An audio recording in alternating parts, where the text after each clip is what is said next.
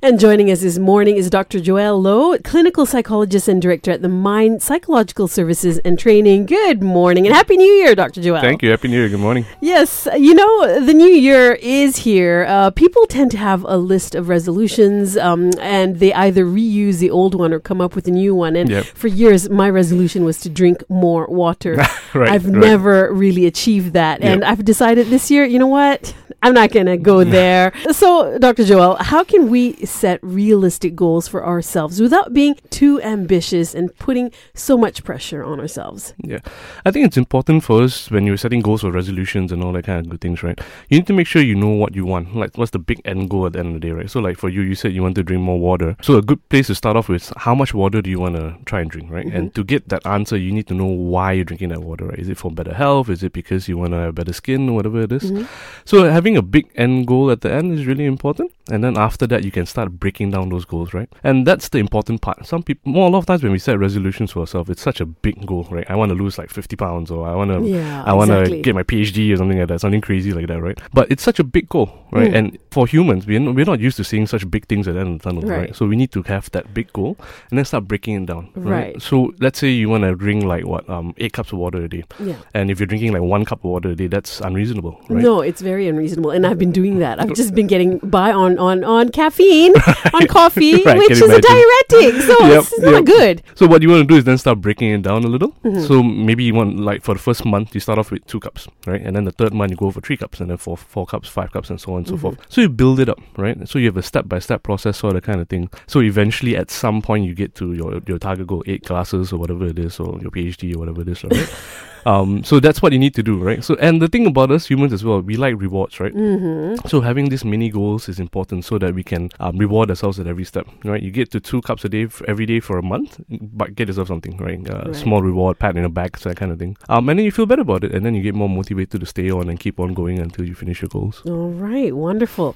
Coming up, how do we, continue with this changes that we have initiated and going about it step by step so that it becomes a consistent habit in our lives? All that with Dr. Joel Low, clinical psychologist and director at the Mind Psychological Services and Training, after Bruno Mars on Lite. On The Lite Breakfast with Shaz this morning, Dr. Joel Low, clinical psychologist and director at the Mind Psychological Services and Training, talking about New Year's resolutions. And Dr. Joel, how do we kind of continue with the changes that we have initiated in the new year? Because sometimes, it starts strong, but you lose steam after about 3 weeks. 3 weeks, if that. 3 weeks is a long time. Yeah, it is. I think I've got two tips for people who start off strong and then they taper off towards the end, right? Well, not even the end, the beginning actually.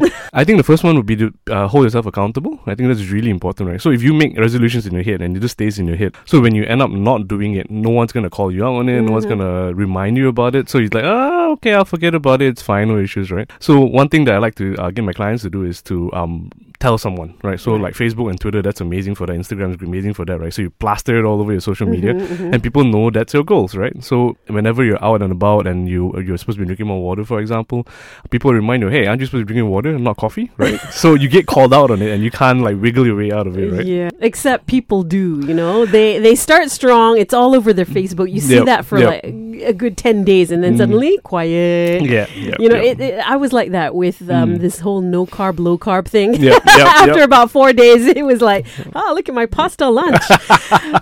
So, consistency and having people basically hold you accountable. That definitely helps. In a step-by-step way. If you do fall off the bandwagon early on, what can you do about that? I think the other thing I was going to say was that, to be motivated, I think it's a lot to do with resilience, right? People oftentimes say like, if I'm not feeling motivated today, I'm not going to do something, even though it's really hard, it's difficult. But for me, and what I like to tell my clients is that, being motivated is a lot like an emotion, right? It's like being happy, right? So you think about it, let's say your birthday's coming up, right? It's like in a month's time and you're trying to make plans for it, okay? Until you start making plans and thinking about it and imagining what your birthday is going to be like, you're not going to get motivated. You're not going to get excited about it. It's just another day. So same with setting goals and achieving goals. And I probably argue that it's even more important when you want to set goals, right? That you need to start doing it before you can feel motivated. You can't feel happy before you do something. You can't feel motivated before you do something, right? So if you do fall off the bandwagon, if you do after a week and then you screw up and then you don't continue on with your goals, just get back on horse, right? Start from scratch again. Start from step one, and then let yourself get motivated slowly again by doing it. So I think the thing about us also is that sometimes we're really harsh on ourselves, right?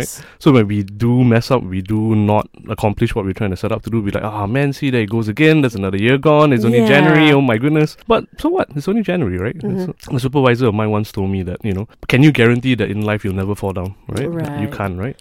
When you do fall down, what do? You pick yourself up and off you go again. So the same theory applies. You screw up, you get up again. All right. Now, for most of us going into a new year, we do carry some baggage from the year before, old resolutions, even financial stress. We'll find out from Dr. Joel how we can mentally prepare ourselves for what will come in the new year. That's after Eric Clapton here on Lite. And joining me this morning on My Matters is Dr. Joel Low, clinical psychologist and director at The Mind Psychological Services and Training. Now, Dr. Joel, most of us, you know, going into a new year, we carry forward baggage from the year before, like old resolutions, financial stress. How do we mentally prepare ourselves for what will come up in the new year? Yeah, I think it's really important to be kind to ourselves, right? So let's say you had a bad year, your resolutions were like completely unmet, right? You were like, you know, we're supposed to go to the gym more often. You only went like once in the entire calendar year. It happens. Yeah, it happens, definitely. I think it's important for us to be kind to ourselves and say, you know what? It's a new year. It's a brand new page. Let's start anew. Let's give ourselves a chance to actually get this done properly and done right, right? And that baggage that you have, you know, it's important for you to let it go, right? I think that's important. And the same goes for a lot of things in life, right? You know, you have baggage, you know, you want to let it go and not bring it along with you because it has implications on your future actions, right? So if you want to lose weight, last year you went to the gym one time. This year you say, I'm going to lose weight again. And then you miss the first month and you say, see, it's going to be like 2018 again. It's going to be back to Nothing's changed. Correct. And you don't want that on your shoulders, right? So be nice to yourself, be kind to yourself. Tell yourself, you know what, it's a brand new start, brand new year, let's get this going all over again, right? Yeah. So to prepare ourselves, you know, I think it's important for you to be realistic, right? You're not going to achieve all of your goals, right? So it's important for you to, like I said just now, have a big goal at the end and then have those micro mini steps along the way in that sense. That helps you keep motivated, help you stay on point in that sense. Right. Yeah. What are your thoughts on vision boards? Because some people like to start them in January to see where, you know, to have physical evidence of, well, not evidence, but a motivation, you know, to get to their goals. Vision boards are great, but I think it depends on how you use it, right? So some people like to build the vision boards as they go, which is great. So it's like, it's a combo of these are the goals I want to meet and this is where I am at the moment, right? Which is great. But if you have a vision board that's there, right, and it keeps growing and you still can't reach it, then it becomes this like monkey on your back, right? And it's really scary. So I'd encourage people to do their vision boards, which are brilliant, but along the way, customize it, modify it in that sense, right? So at least that way you can track your progress. And it might be a good idea to have a giant vision board at the end of the day, but also another work in progress one, right? So you at least can track and see how well you're going, where you are at the moment, what you need to do and catch up and all that kind of good things. Okay, I like that. A work in progress board. There we go. Okay, well, coming up, you know, let's talk about discipline and goal setting and how we can actually be disciplined for those of us who know ourselves all too well. All that after Dean Lewis up next on Lite. And on Mind Matters this morning, joining me is Dr. Joel Low, clinical psychologist and director at the Mind Psychological Services and Training. Now, talking about a new year and new goals, or maybe old goals, some of us lack discipline. So what are your thoughts on discipline and, you know, achieving goals? Right. I think discipline is such a big scary word, right? I think we've grown up in a school system in Malaysia where discipline is the be-all and end-all about student life. And I think because of it, it becomes something that's so scary and negative, right? And for a lot of us. But actually, what discipline really means is just the ability to follow a regimen, a routine, right? A timetable, for that matter. And if you start looking at it that way, I think it becomes much more relaxed and much more achievable. So, like, for example, if your timeline is over a span of a year, you're going to go to the gym at least twice a week for 12 months, right? You need to start building in into your schedule, right? So that means you're not going to just say it arbitrarily, okay, this week I'm going to go to the gym twice, but I don't know when I'm going to do it. I don't know what time I'm going to do it, whether I'm going to do it before work, after work, on the weekends. Yeah, that's a bit wishy-washy, isn't it? Exactly. So once you start building up your timetable, building up your routine, and you follow it, right? That's discipline, isn't it? Right? Just making sure that you're on track, on the ball, making sure that you know you're going to do what, when. I think that's really important, yeah. And your thoughts on those of us who make excuses for ourselves. What can you tell yourself to get out of this, you know, this excuse? excuse making. Yep. I think sometimes it's okay to make excuses, because sometimes we need a cheat day. We need an off day. We need to just turn off and just veg out in front of the TV, watch on Netflix or whatever it is, and be okay about it, right? But the other times when we do want to cheat and we do want to make excuses and all that kind of good things. So the first thing I'll go back to is the accountability thing, right? Yes. So tell a friend. So have a good buddy. I know there are friends out there who would say, yeah, don't go to the gym. It's all right. Just stay and watch Netflix at home. That's fine. That's a frenemy. Or exactly. An enabler. Like, enabler is exactly that. So you want to find someone who's really motivated, who knows what you're trying to do and is going to have your back, right, in that sense. So go back to that. That's the first one. Second one is, even though you want to make excuses and not go, start small, right? To tell yourself, okay, look, I'm not going to go work out for 3 hours today. I'm just going to go to the gym and see what happens there, right? So I go to the gym, okay, I'm there, okay, since I'm there, okay, I'm just going to go on a treadmill for like 10-15 minutes and see how that goes, right? So again, you're like breaking down that mini goal into even smaller goals, right? And so you're just really just saying, okay, let's do a little bit more, and eventually you're going to have spent 2-3 hours there in gym, right? Because, you then justify yourself that, hey, I'm here already, I've got my shoes on. Exactly. Might as well just, pound that treadmill for 40 minutes. Exactly, there we go.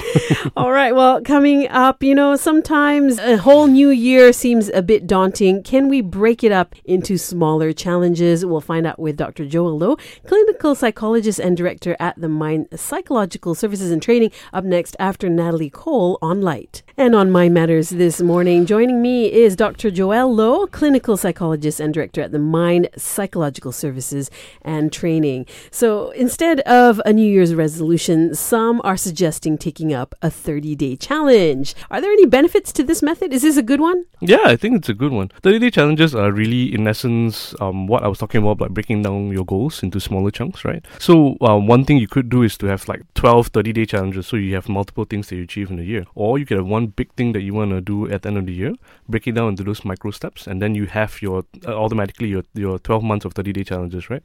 So this is really good because humans like to stay motivated in general, right? We're not a population or species that who are able to see the big goal at the end of the day and then work towards it non-stop. We can't do that, right? So we like motivations. We like little pats on the backs, right? So this 30-day challenges are great because it gives you, one, excited, because every month it's a different thing. And the second thing that's good about it is that you get to reward yourself, right? So at the end of the challenge, there's a reward, some way, some form, somehow, right? Even if you're able to tell it on Facebook, right? That's a really good reward as well. Yeah. So I think those are brilliant. The only thing is that if you start being random about it, so this month is one thing, next month is totally something different, and then every month is something different, and then you don't achieve your goals, that's an issue, right? So for weight loss, you have to be consistent with the theme. Right, exactly. And no food rewards. Yep, that's true. Well, not exactly. I mean, if you have a food reward, that's like a cheat day after 30 days. That's okay, I reckon, right? So it's like a build-up to the reward that you're going to get, which is brilliant. Yeah. Right, okay. Now, what about yourself, Dr. Joel? Do you have a New Year's resolution? I do, actually. I was reading this really good article a couple of days ago about how there was this person who runs a business, right? And she said that, every year I ask myself, what kind of job would I like to have? And I was thought like, what does that mean? You're the owner, you're the CEO. And she was saying that, every year the business changes and her role in the business changes. And I thought that was a really good idea. So for me this year, in my role as director at running the Mind, my goal for this year is to be an educator, right?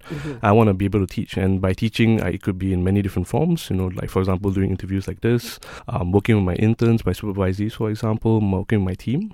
So just to share the knowledge as much as I can and just to spread the word in that sense. So I think that's my resolution for the year, to teach, to educate. I think that's what I want to try and do. Fantastic. And thank you so much for sharing with us this morning. My pleasure. Of course, Dr. Joel Low is the clinical psychologist and director at The Mind Psychological Services and Training. For the full interview, go to our podcasts section at our website. It's lite.my, a little after 10 a.m. this morning.